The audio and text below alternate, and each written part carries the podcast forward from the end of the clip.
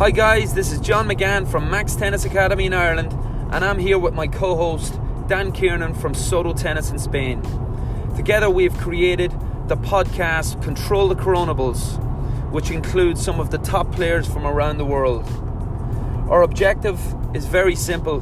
We want to be able to educate, entertain, and energize the tennis community during this very difficult period that we're all going through. Hope you enjoy our next podcast.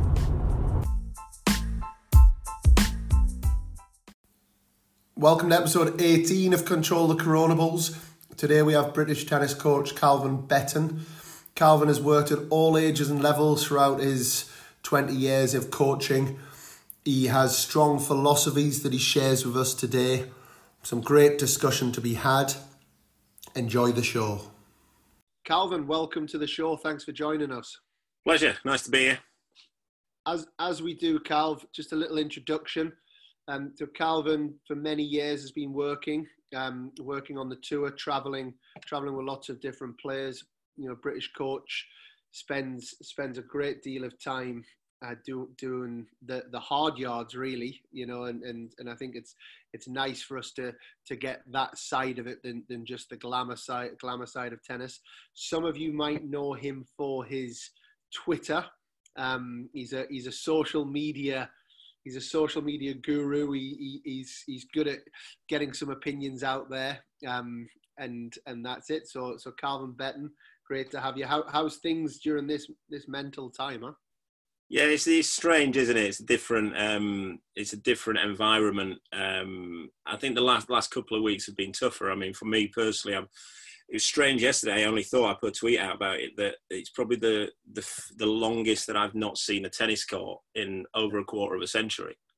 Yeah. And I'd not thought about it that way until the other day. You know, it's um, the, the, definitely the longest that I've not watched any live sport because pretty much my entire life is watching live sport tennis football cricket golf yeah. so you know you've taken both of those elements out and there's not a whole lot left and i think it's now getting a bit frustrating because i'm so competitive myself that there's just no competition either for myself or any anyone who i support in doing that. So yeah, yeah it's weird times.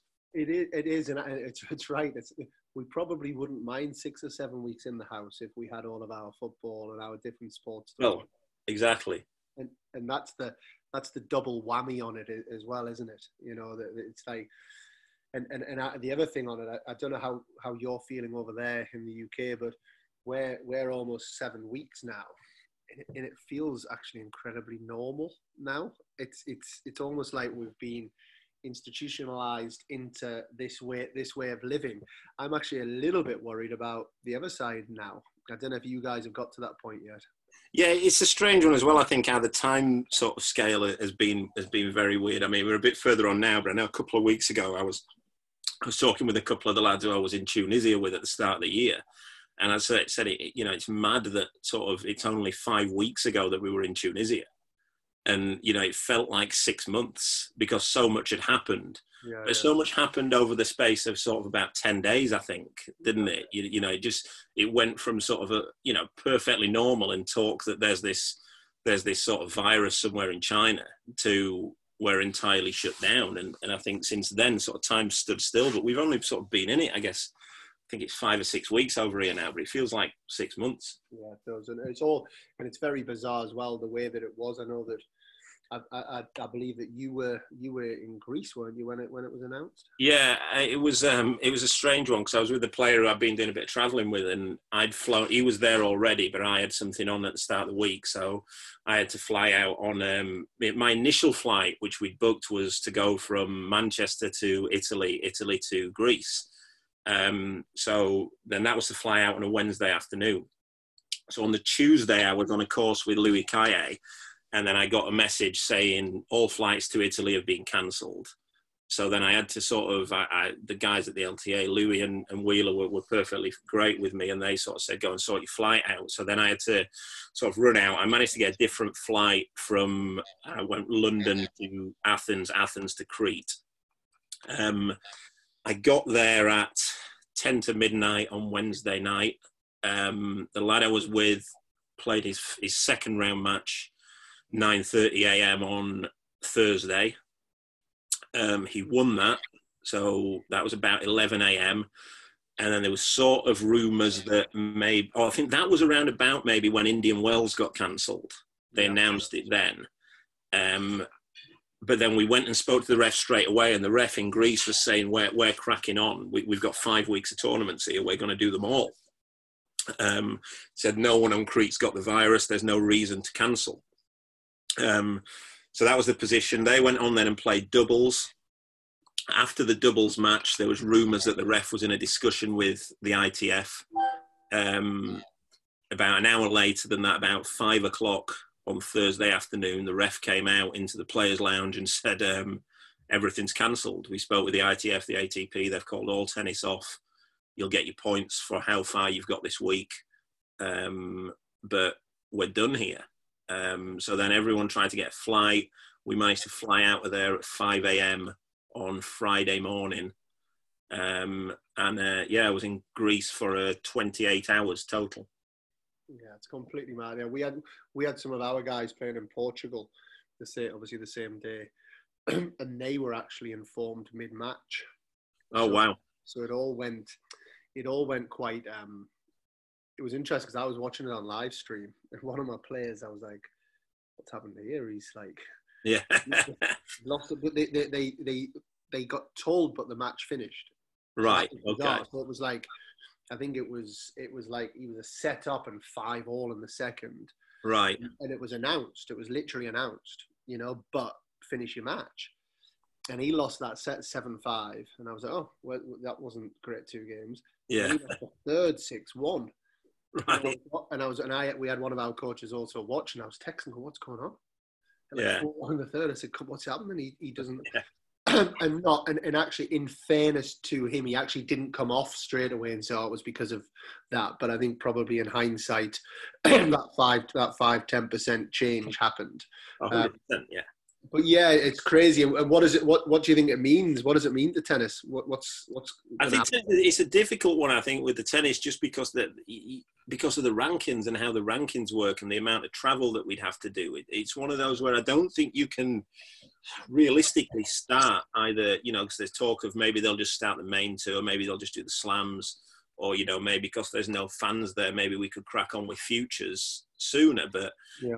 I don't see how you'd get around the rankings on that because it's going to bring a disparity into it. So if you just did the main tour or the slams, you're going to get, say, the top 100 players. The gap between, for example, to simplify it down, the gap between, like, say, 100 and 101 could Yeah. get so big because they're going to be getting points when no one else below them is getting points. So then it could, it could just take so much time or, or make it impossible to then break into that for those guys. yeah. Flip side of that is if you just did the futures, you're going to get them racking up points, and the guys who are not playing aren't going to get any. So I don't see. Maybe I'm not thinking about it right, but I don't see how you can start any of it before you can start it all. No, I mean, I think that's again, we a couple of guys we've spoken to the last few weeks on the podcast have said the same.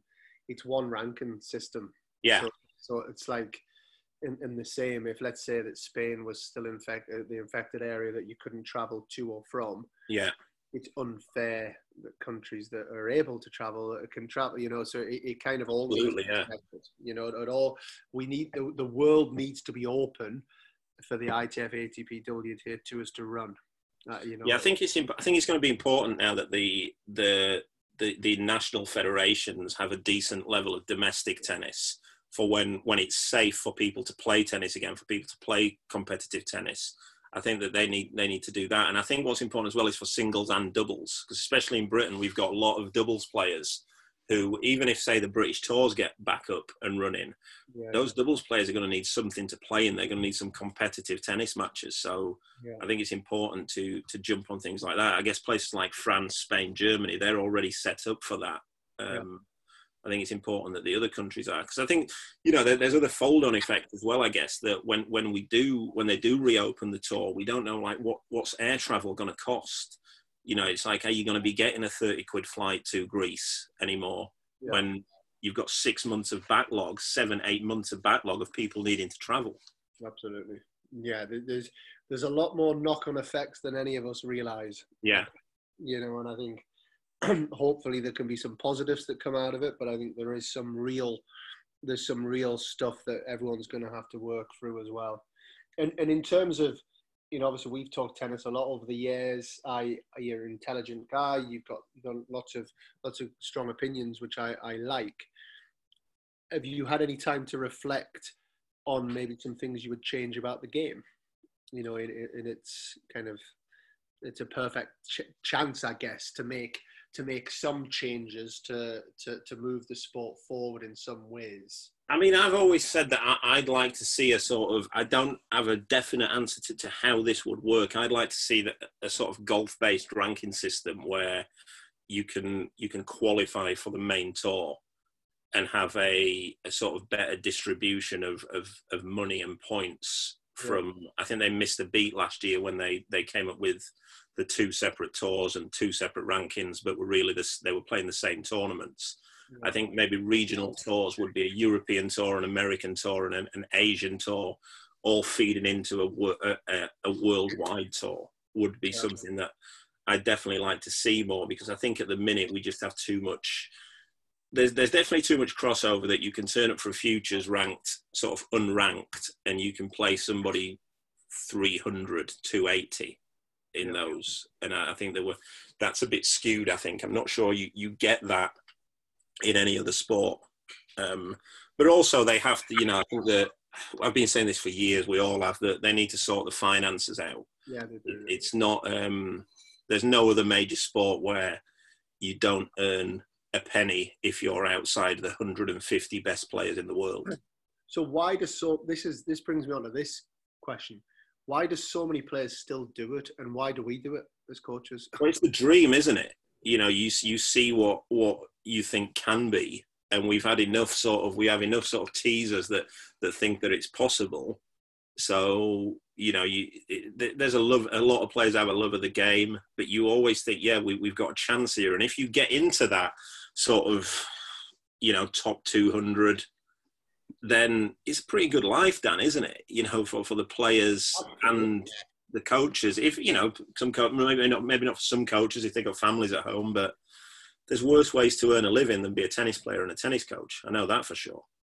Yeah, no, completely. But if I use one of one of my loves as an example, Newcastle United, um, yeah. owned, owned by Mike Ashley for 13 years, and we've whinged and we've moaned and we've done everything, but ultimately everyone's still packed the stadium out every week, you know. And it's and, and it's almost that analogy back into the tennis world there's a lot of talk about for you, and we all know, you know, inflation. It hasn't gone up. We I played yeah. a, a, a, satellite tournament 15 years, 20 years ago, 20 years ago, um, 20 years ago, even more. Yeah, the money was pretty much the same then. Yeah. Yet, yet, if there's possibly more tennis players trying to do it now than ever before. So, so yeah. I guess there's looking at it, there's not exactly a, a, strong voice coming from players and coaches on it in terms of action.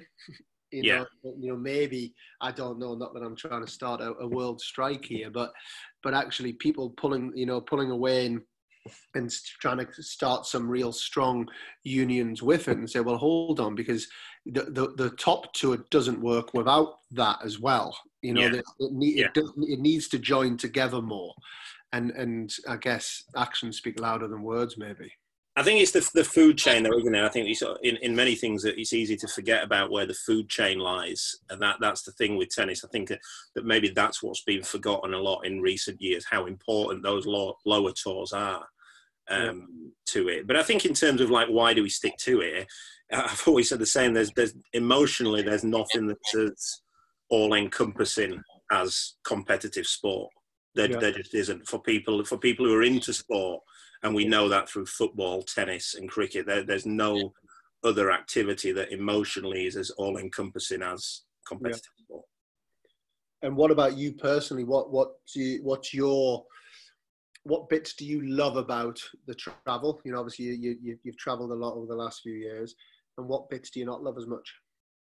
Um, I I I'm so competitive personally that I I love the competing. There was there was a line I read it last week. Somebody saying that that any coach who says they enjoy match days is lying, but I, I, don't. I did entirely disagree with that. I get where the person's coming from. It was a, it was a coach, and I get where they're coming from. That you know you're getting nervous, but I, I love that. I love match day. Yeah, absolutely love it. Um, I love preparing for matches, yeah. seeing players improve, getting development, and that yeah. kind of thing. Um, what do I not like about it? I, I, there's not much I don't like about it. It's difficult when players lose, and they lose either. It's difficult when they either lose an extremely close match that they have chances to win, um, or if they've got, or if they've lost a match badly. That's tough. And also, you know, it's as coaches, we're not geniuses. We're not we're not scientists here. We don't always have the answers. And I think sometimes, you know, when a, when a player comes off from a match, you know, we might have some observations, but if we don't have any observations, there's some awkward moments there, isn't there? Yeah, it's hard. It can be, and there's like you say, you touched on it there. There's nothing worse than than losing. Yeah. Even though, you know, we can we pre and we preach and it's the right way and and absolutely, you know, we focus on the process. You know, and we're trying to, you know, there's different ways of winning the match. You know, all of these things. Yeah. But ultimately, if you're working with a player who's losing a lot, it's the, yeah. mood, the mood's different. You know. Oh yeah. The, the dinner and the, there's no getting uh, getting away from it. I guess I guess in sports like football and in sports that are a, a bit more domestic, you know that loss happens, but you you're going back to your family or you're going back to you with your mates or, or whatever it might be into a different environment. When you're away on a three week trip, and and yeah. the losing happens, it, it, sits in the air, doesn't it? it? It sits in the in the air in everything that you do. Oh, absolutely, yeah. And I think you know it, it's tough to, especially with younger players who I think don't have the life experience of of knowing, being able to let the the water go off the back easy. Yeah, it, it can hang on them, and that that's when it's tough because even if we're saying the right things, that doesn't mean that they're going to accept it, and yeah. we might not be saying the right things as well. So yeah, and and we also know the way that people like to point a finger. You know, I think in, in, in terms of when they're dealing with an emotion, when they're dealing rather than taking responsibility for that emotion, it's it's a much it's a much easier way to actually start numbing their pain by pointing the finger somewhere else. And, oh, absolutely, and yeah. Something um, that comes our way as well as coaches. Yeah, but I think that's because you know they they don't any of us don't want to admit that you know one we don't want to admit that maybe we just the other guy was just better yeah, yeah. And that happens a lot, and I think that's the toughest post-match analysis to have. If yeah. you, you know, if you just think, yeah, that, that was just a bad matchup, or you know, the other guy was just good. Yeah. You know, it's like because that's not that doesn't often fill the void that needs saying after a match. So you've got two options: you can either say it or you can you can waffle for. In terms of just to, to switch over to another another topic, Cal, I know that you're you're very passionate about development, development of players, skill acquisition. Um, start us off. You know, give us give us your some of your thoughts on that, which I think is a very interesting topic for people to listen. So something I've been looking into a lot recently is, um, if I could, you know, sort of break that down into smaller subjects, it is just find it interesting how people practice at tournaments and in preparation for tournaments and. Yep and and sort of asking the question why we're practicing, this, especially you know with some sometimes with coaches involved, but sometimes players on their own, is that that they sort of I see a lot of this sort of bog standard practice that it's almost like I don't I don't want to sound harsh in saying it, but it's almost box ticking. Um, uh, I was on a German league team back in the day, which with actually some of the Yorkshire boys. You know, the you know Dave Dave Sherwood was in it, Johnny Marray. Yeah, we had a fantastic team, and there was two young there was two young Germans, Tobias Kamke and Julian Reister. Yeah, yeah. So they were like 16 when we started, and you know as we made our way up into the Bundesliga, and you know we're a pretty tight knit team. They probably spent five years bouncing between 250, 280, and 450. Yeah. Um, good players, really good players. Then the the team actually broke down for a reason that's not not for this podcast, but it, they I was watching obviously with interest to those guys, and the next year they both qualified at French Open. One made third round, one made second round. Then they both qualified at Wimbledon. One made third round, one made second round, and they both kind of went whoosh right up into the top 100 which you know often you don't see when people stagnate at that level for so Yeah. long. so i reached out to them and it was at the time when i was setting up the academy and i just said look boys you need to tell me what what's happened you know and they said exactly that they said we we started to we started to improve at tournaments and not just not just play at tournaments you know and Yeah. just maintain and it was a it was a it was a mindset shift that stuck with me and that's something that i hopefully take into my coaching and, and take to the academy that every day it's how how are we getting better and, Yeah. and and nothing makes my blood boil more than what you're talking about that and it's often it's half an hour court Yeah.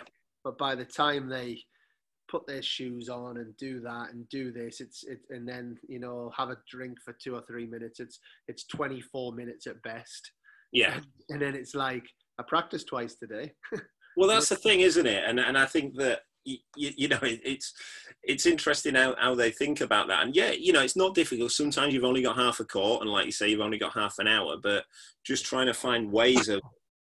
I, I think that you should always. The two questions that I've got down to in, in asking it is that any practice. I think that there's two questions to ask: is does it transfer to the match court? yeah What you're working on, does it transfer? And also, how many decisions did you make? yeah because when that's what basically decent level tennis comes down to it's decision making. It's not competency. You know it's not one once you can do that you know it's not the ability to hit cross court and get the ball in that's the problem. Yeah. So just practicing that we're already practicing we're practicing something that we can already do to a very competent level. Yeah. but how many decisions did you make in a practice session? There's not many in a lot of these yeah, you know, this is, um, and does it transfer to the match court? No, because you've just spent 15 minutes hitting only forehands and only cross court. yeah So that's not going to transfer to the match court. But if you've only got half a court, there are, you know, it's difficult, but there are ways of getting around it. Let's play the let, let's play points out. Let's at least get a bit of pressure training in. yeah Let's say that you've got to hit you you've got to hit a slice one in every three shots to to just just add something else into it, add a big bit of dexterity into it or something. yeah. Can you give us any examples? Because i completely agree and, and i completely agree that ultimately our competition level is our level you know so yet yet we're practicing 90 95% of our time. So how how do we make those practices more competition No, you're never going to get anything as representative as playing a practice set and the player self reflecting after each point or reflecting to the coach if he's manages to get on there on court. That's the ultimate, obviously, that and that's the most representative of the game. But we might not always have the opportunity to get practice sets played because of the constraints of, of being at a tournament or court space at home or whatever. So we have to look at other means of, of improving decision making. And what's interesting is players and coaches always talk about how their decision making could be improved. Coaches talking about how their players, their decision making isn't that good. But when you ask them, well, how much time do you spend on decision making training?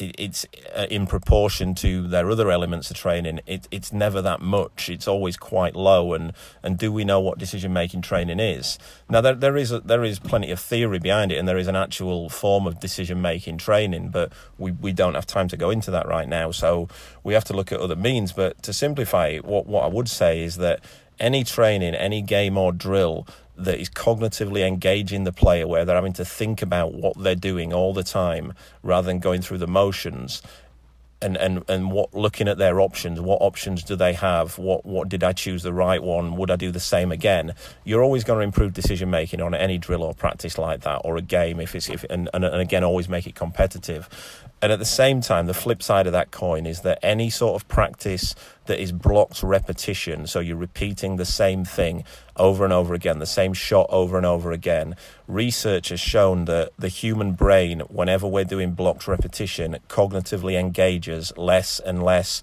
with every subsequent repetition of doing that.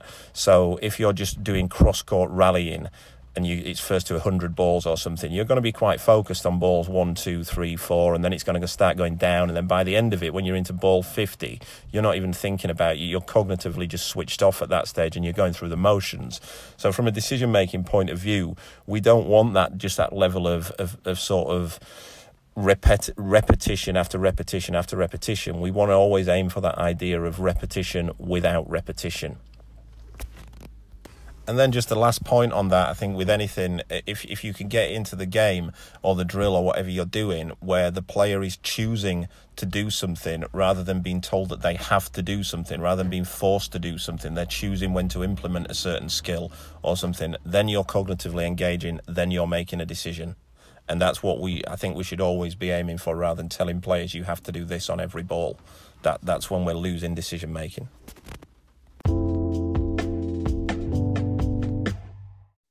And, what about how could other, other sports help that? Because that's that's another battle I think we have as uh, as as tennis coaches, especially in the younger ages, is getting getting parents and getting coaches as well to understand the importance of learning some of those skills actually through other sports.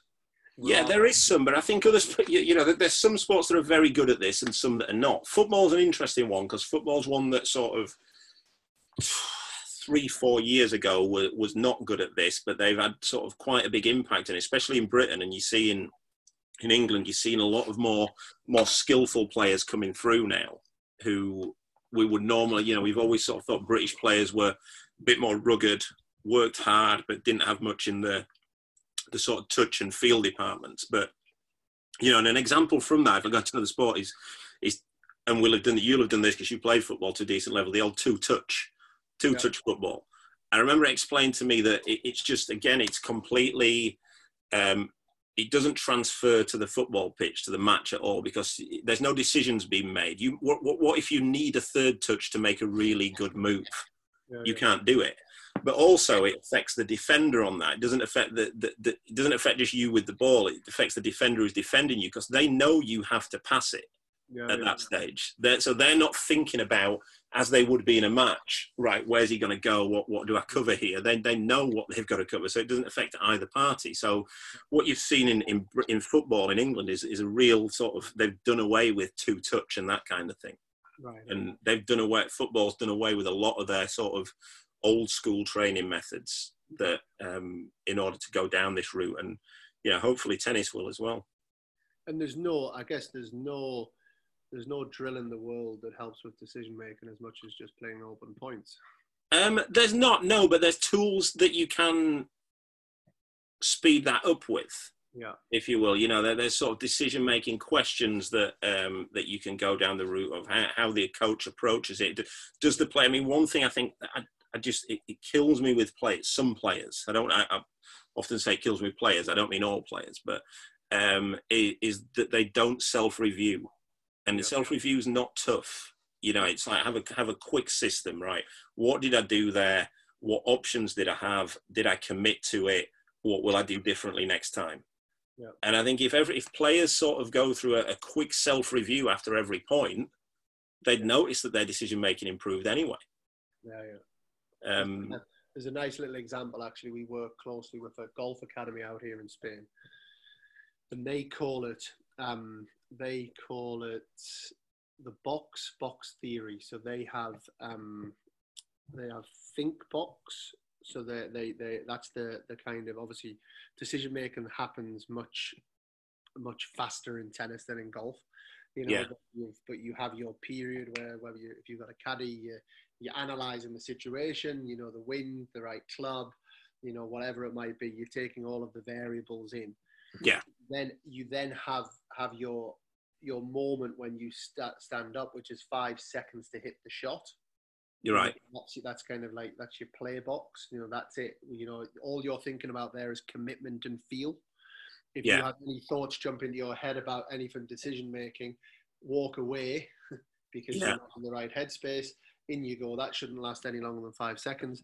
And then they have the last one, which is um, they call mailbox, which is which is basically now as you're walking to the next ball, you just have that little few seconds to think, okay, that one pulled it a little bit to that to the right. You know, yeah. why did I do that? I opened my hips up. I did, you know, whatever whatever yeah. it might be. So exactly what you're saying there. Now, obviously, in golf, they, they have the benefit of that time. yeah, absolutely. Being able to Yeah. walk and, and also the benefit maybe of having a calming influence of, of, a, of a caddy, you know. And I think some of the the emotional challenges that come with tennis, uh, in my opinion, come from one you're out there on your own. It's very gladiatorial, Yeah. me, me against you. And it's you know because of that, we, uh, the mind tends to race quite fast, and and secondly, you know we don't have a whole lot of time in between points, Yeah. and, and and we are constantly then reacting to different situations on on on pretty much every single shot, um, but it doesn't mean it can't be done, you know. And, Well, and think certainly in it's also like it, it was this idea. I like this idea of, of responding and not reacting when Mm. something happens. Respond to it. And I always think, you know, if we sort of think about react, it sort of has a more emotion attached to it.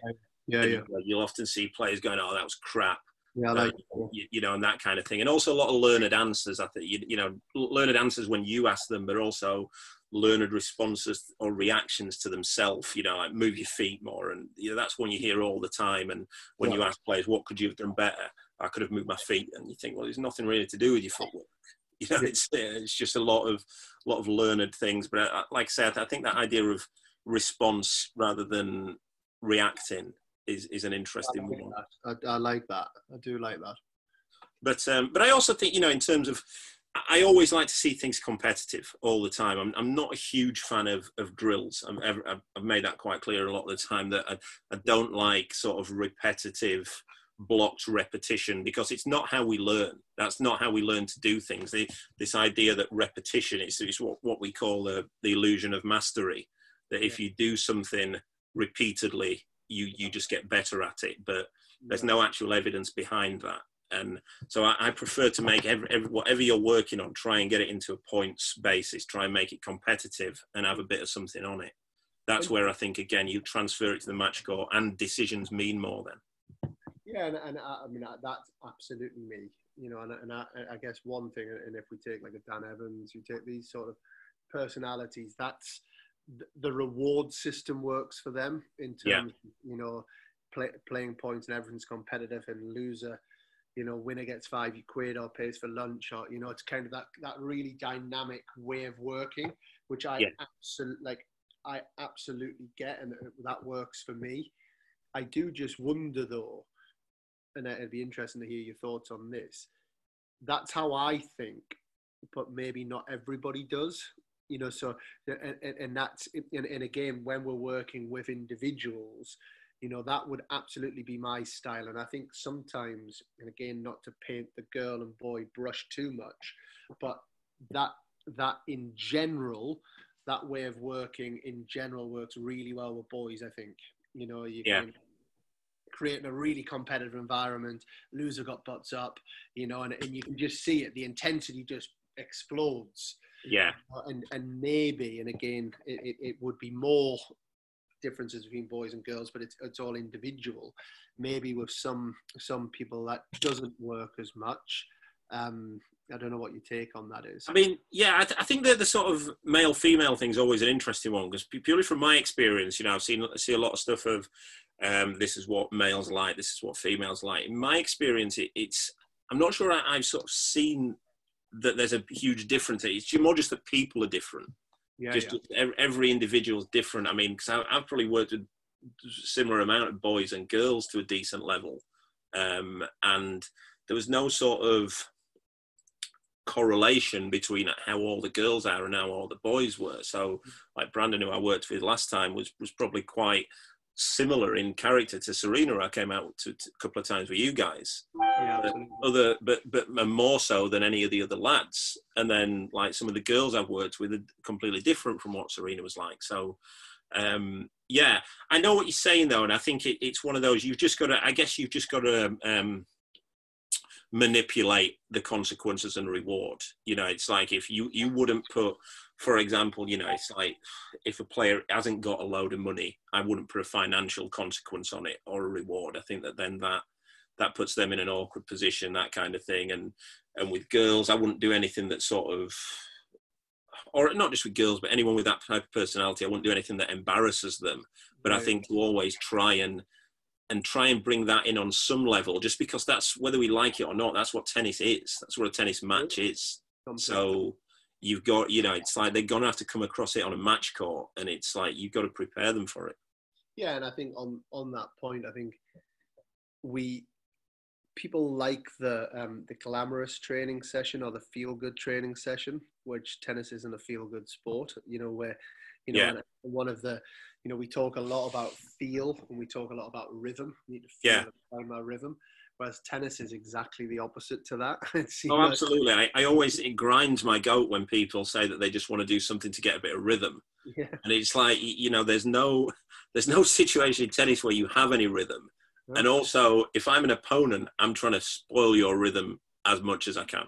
Yeah. So I don't get why you'd want some rhythm. What what I what I want to see is players who can play when they've got no rhythm. Yeah. That, that's what I'm interested in. Yeah, and, and it's uncom. I think as a coach, though, it can be quite. It can be an uncomfortable practice, and and, and I guess depending on your setup, and I think maybe with with the way that we're we're set up, obviously, I, I have an academy where we're kind of calling the shots. You're working with one or two players, and you're in that position. But I think maybe when coaches are working to an hourly rate with lots of different people, and maybe they're in competition to bring the players in, Yeah, at first, at first, maybe that's a, a difficult sell because Yeah. you know the the players coming off saying that's just I feel so uncomfortable and it's just it's rubbish and you know they might have a, a negative association with it. Whereas if they're with and they've already connected to you as they would if they if they're working with you one on one, or they've connected to us as an academy and they've committed to a time period, absolutely. Yeah. we're, we're able to and, and and I think those are definitely some of the challenges that that we have in our sport and it's it's a it's moving into a different direction but the the hour I call it the hourly rate culture and and it's like the hourly rate culture doesn't in my opinion develop tennis players you know Oh, abs- absolutely. And also, I don't even think it necessarily just comes down to the hourly rate. Even in our sort of line of work, if I've sort of had it with with players and parents that people have a sort of idea in their head of what practice looks like. What's what does good practice looks like, Yeah. and that's always sort of what what they think good practice looks like is is a lot of volume in neutral situations yeah. sort of a lot of rallying and they like that idea of you know there's nothing that sort of looks better to to some players or a parent than walking into a three indoor court center and seeing sort of 12 players all drilling cross court balls. It, it looks like what training looks like and so when you get something that's more sort of real match play based based on decision making some questions being asked players being asked to challenge themselves cognitively Yeah. it can look like there's not a lot going on yeah and I think that that's when somebody's paying, when somebody's shelling out their money, it might not be what they think tennis looks like. Yeah, no, I think it's exactly right. In terms of, in terms of, I'm sure you will have a take on this as well. When we're talking, if I take kind of, we're going into younger players now. I, in terms of younger players developing and acquiring skill, and I guess obviously all, all sport is about controlling time and controlling space. Do you, how important do you think it is that that youngsters are doing lots of sports at, at, a, at a young age? Oh, absolutely, yeah, absolutely. Um, I, I, I can't see any drawback to it, and there's enough examples of players who've done a lot of sport that you just get more get more spatial awareness, more coordination, and I think a lot of the time you get the right amount of competition as well. You know, you put yourself into positions that you've been in. I know from sort of when I'd stopped playing tennis, I played football a bit, and it definitely helped me with that, just the competition side of it. Um, and they, you know, it just develops them on that front. It it sort of gives them a bit of teamwork that you don't get in tennis, I guess. But Yeah. no, I think absolutely. I, I, I hate to see players committing to tennis too early, Yeah. um, or, or or just doing tennis too early. And the players who, you know, the thing is, done as well. The players, even even at an older age, look how many tennis players play golf. They love playing golf. They love sort of mixing it in. And I know, you know, some of the British lads, they still chip in with some squash and some golf and that kind of thing. So Look at Ash Barty. Ash Barty. like- absolutely, yeah, that's and it's no it's no coincidence. I don't think that she's the most skillful of all the female players, No. and she's she's played another sport to an exceptionally high level as well. Mean, I actually we we spoke to Sam Qureshi last week, and and he was saying he pretty much took up tennis at twelve or thirteen, and yet he he played like loads and loads and loads of sport, and he played kind of sending, receiving, skill sports. You know, Yeah. so you know a lot of cricket, a lot of football, a lot of these different sports. He learned how to be a really good competitor, and he said by the you know within weeks of him playing tennis, people couldn't believe his level. And I think it's it's actually it's a bit of a misconception that the first time you pick up a racket is the first time you play tennis. If Yeah. If you've done all of these all of these other things. So any any parents out there with young kids, just get them doing get them doing the lot. I think as well though that it's it's it's not even just the playing sport. I think it's you know the going watching sport and supporting sport. You notice that a lot of you know especially from our era that you know would, would we be the same if we hadn't been so much into football yeah, and, and that kind of thing. You know just just watching the football and not not just the playing of it but supporting it. It's all it forces that sort of that winning attitude, that mentality yeah. that I think players need. If, if you've never done, and I've worked with a couple of players who've really had no interest at all in any other sport, and what's always been a, a similarity between them is that it's it's hard to explain. Sort of trying to explain to them the competitive element of it, that uh, and they they've not quite got it. If you know what I mean. Yeah, I do a. We do a during uh, this lockdown. We do a quiz on a on a on a Sunday night with. I won't mention names, but with a bunch of tennis current tennis players and ex tennis players, Yeah, and oh my goodness, uh, we were the winners. The winners of one week, and then the quiz masters for the next week, um, and we won. We won a couple of weeks ago. So we were the quiz masters on Sunday night, and that's I pride myself on being a, a pretty strong quiz master. You know, like I can yeah, I can, I can hold my ground if I if I run if I run family quizzes if I run different things. There's no messing. You don't mess Yeah. with me as a quiz master. Within five minutes on Sunday night, I was like, "Oh my goodness!" Like they, could- I'd never, I'd never known anything like it. They were coming at me with all sorts. It was like all directions and you know, the, the competitiveness, and it, it got me thinking about these poor umpires that do the that do the Oh, yeah. tournaments around around the world. You know, with, Yeah. with all of the all of our lot just going absolutely crazy at them. It's And I uh, think it's going to be interesting. You know, what, what's interesting now, especially over this lockdown, is the popularity of the the Michael Jordan documentary. That Mm. y- you know how players who who didn't, you know, the younger guys didn't sort of weren't around when when he was when we were, and someone who's so obsessively competitive. Sort of having a look at that, and- and within sort of going real behind the scenes in that, and seeing how he is. I wonder whether that'll have an effect on on some younger players or not. I don't I know. hope, I hope so. I hope so. I think move into one more one more topic. Yeah, Um, before I've got a couple of quick fire questions, which aren't aren't too scary, but just a nice light way to, to finish the podcast. Um, Twitter is the topic. Now, right. Now, obviously, we we know each other, you know, well, and go go back a long time. Um, but you definitely have a Twitter persona, and which which I, which, which I like. I, I I find it I find it entertaining. I find it um, thought provoking. You know, I think you you definitely you know you get some opinions across, and you're not you're not scared to to, to speak out. Yeah. Um, talk to us. Talk to us about how that's how that's taken place. Um, well, I only said earlier on that I'm a social media guru. I, I only do Twitter. Actually, I have Facebook account. I don't really do Instagram at all. I, I don't like being in pictures. Um, but Twitter, I, you know, I, can- I can rant as well as anybody. I'm a world class ranter, probably, even if I'm not a world class tennis player. Um, but um, yeah, there's just you know, I, I, I obviously I watch a lot of watch a lot of sport and that kind of thing, and there's certain things that that wind me up. Um, I, I like to think that I'm not blowing my own trumpet. I like to think that I'm I pride myself on my authenticity, and I, I don't like blaggers and I don't like bluffers. And I think there's a few around who I like to call out when um, I don't I don't like how they're approaching things. It so a couple of things that from from Twitter that I'd like you to clear up.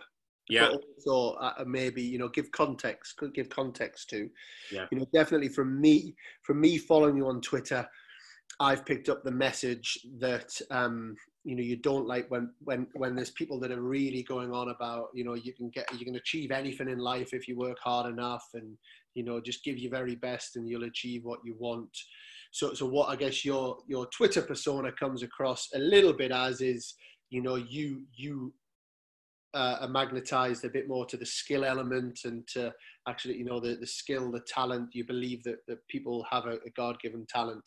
What's what's your thoughts on that whole kind of argument and, and so yeah i mean it, probably gets a bit blurred in some way. So first of all i mean i, I love brilliance. I love sort of talent and um, sort of expression of art and that kind of thing whether that be in sport or or anything so I, am always attracted to that and, and it, it sort of winds me up a bit when we sort of dismiss it or some people dismiss it as it, it's something that that loads of people are talented then they're not i've seen in, in my time, I've probably seen in Britain, I've probably seen five or six players who I thought they are brilliant.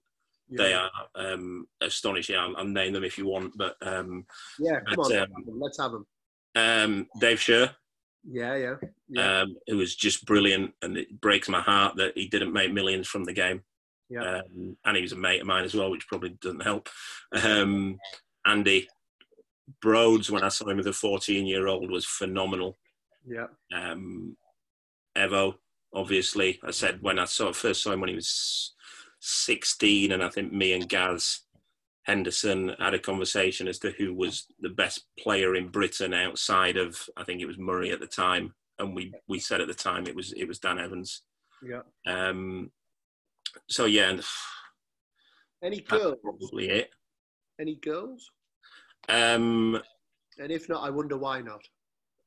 Yeah, they would have been, although they're probably still a bit young. Raducanu, I think, is fantastic. Yeah. Um, I've not seen many players, British players like her. I agree. Um, Dynamic. She's, she's got she's got a lot going for her. Yeah. Um, Katie Swan, I saw at a young age, who I thought was very good.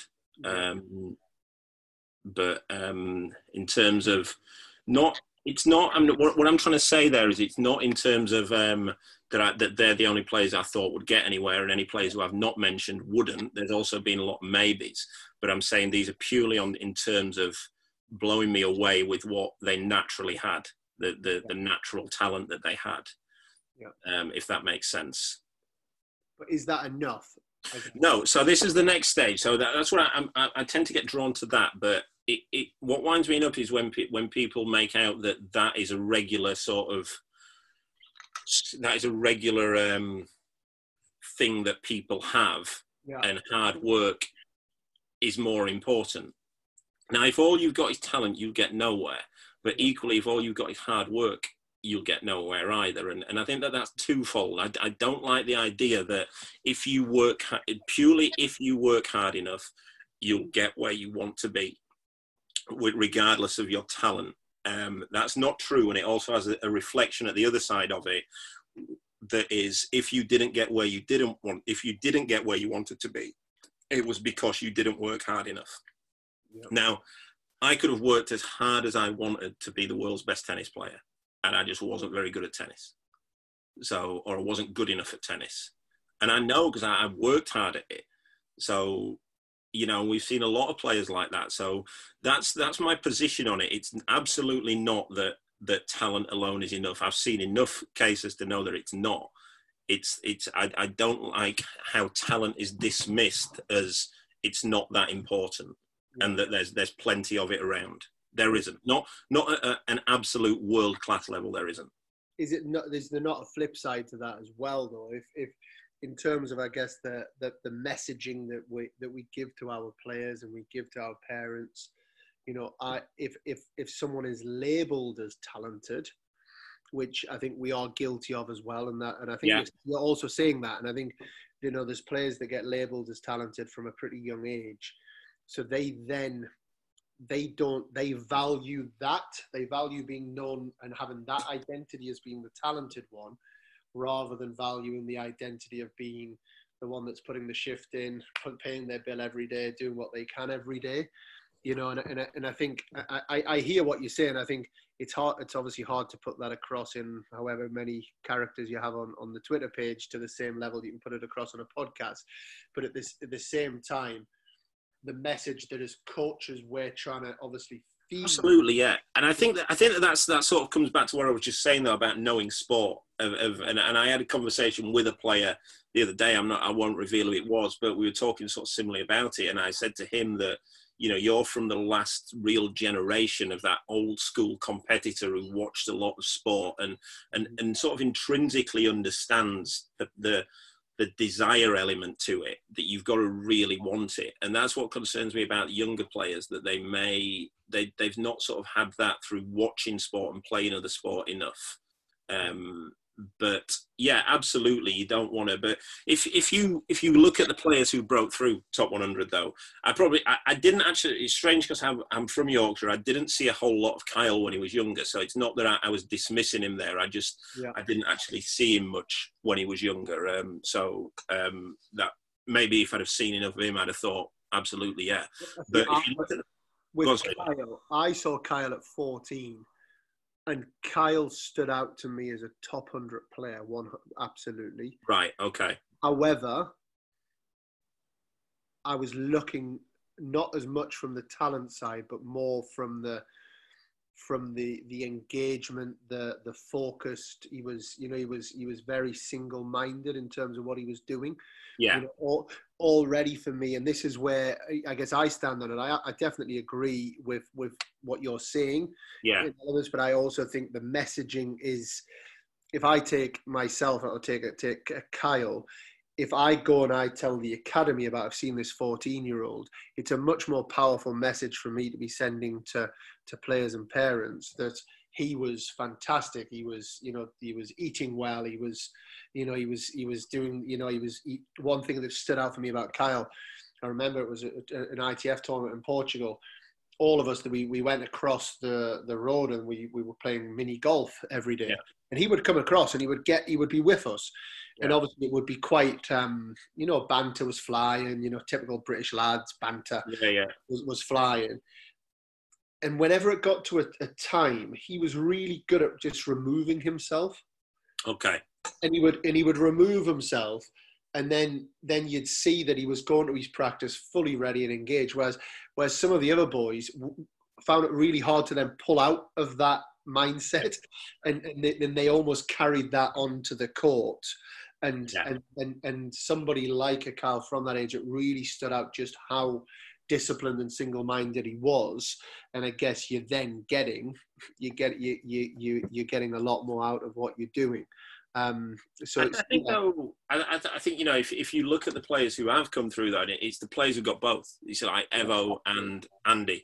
You know, it's it's like absolute world class elite level talents who both absolute animal workhorses who are obsessively competitive. Kyle the same. You know, I, I don't. Yeah, I'm talking about top 100 players here. I, I don't know. Um, I don't know Cam Norrie that well at all. Yeah. But even if you, you know, on the girls' side, you look at like I know Heather, although she she may not look that way, she she loves competing and Yeah. that kind of thing. Um, you know, she's there. Jo Konta, again, obsessively competitive, and you know, aesthetically, it's maybe not the best, but she she can crack the ball. There's some talent there. yeah, yeah. Um, and I think that, that that's the thing. So that that's what I'm saying is that I think it's I don't like the idea that that hard work alone will get you there because I think it one it sets up um, it sets people up for disappointment, which I don't like, and two I don't like the the flip side of it that if you didn't get there you didn't work hard enough and that's as simple as it. But that that's that's going into all sort of levels of, of politics and everything, which we we don't want to get into. we don't, Um, we don't. And, and I guess just to, to, to give my opinion on it, I think it's it, the one thing I would say. Not it's not just hard work. It's it's everything that goes with that. It's smart work. It's you know ta taking care of yourself.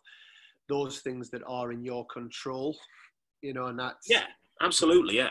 We want Absolutely. that we want that bit of sprinkle you know absolutely but Yeah. actually there's kind of nothing we can do about that you know Yeah. there's, there's some some people have that so so i would definitely want to focus And on, I, on I, think as well on that, Dan. Sort of last thing is, is again a position I'm very sort of certain of in in how in my opinions on tennis is that uh, players only as good as their bottom level all the time. And, and you know, we, we've seen play, there's no value in a player being, being able to produce brilliance, but if their bottom level isn't good enough. And that's in any sport. That if you look at Andy's bottom level, I mean, Andy's probably won Grand Slams playing seven out of 10. Yeah. I mean, jo- you look at Djokovic. Djokovic was Djokovic was terrible in last year's Wimbledon final Yeah. Yeah. for the most of it, yeah, and somehow won a Wimbledon final against the best player that's ever played. Yeah. Whereas, you, you know, like we look at is, is his top level as good as Kyrgios's? If they were both to play the best they could imagine, Kyrgios wins that match.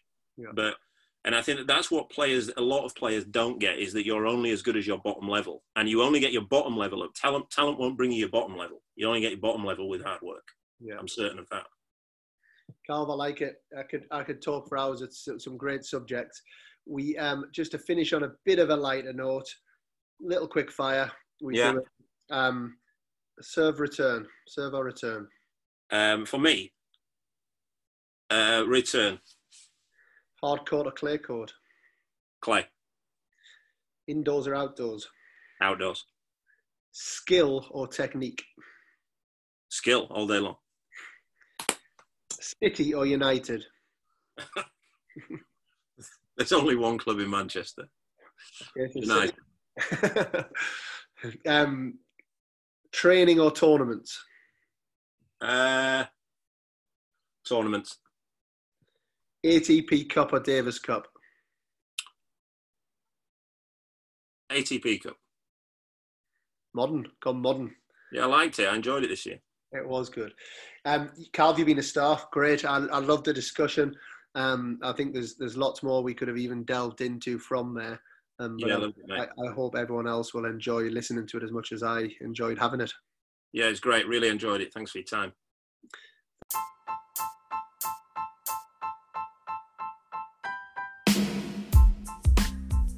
A big thank you to Calvin Betton for, for the podcast. Fantastic conversation, and I hope very thought provoking for those that listened. We have a little announcement. Uh, if you didn't already know, we're now moving the podcasts to be released every Saturday and Wednesday at 1 pm European time. Uh, hopefully, this will help you organize your week and make sure that you're not missing any episodes because we really do have some fantastic guests coming up. Make sure that you are subscribing to the channel. It's it's, it's a free podcast, but if you subscribe to the channel, then you won't miss any any of the podcasts that are released. Please do also keep sharing, liking, and getting the fantastic interviews out into the right hands. We continue to try to energize, educate, and entertain you in the tennis world. Thank you so much for listening. It's massively valued from myself, Dan Kiernan, and my co host, John McGann. We're Control the Controllables. Thank you for listening.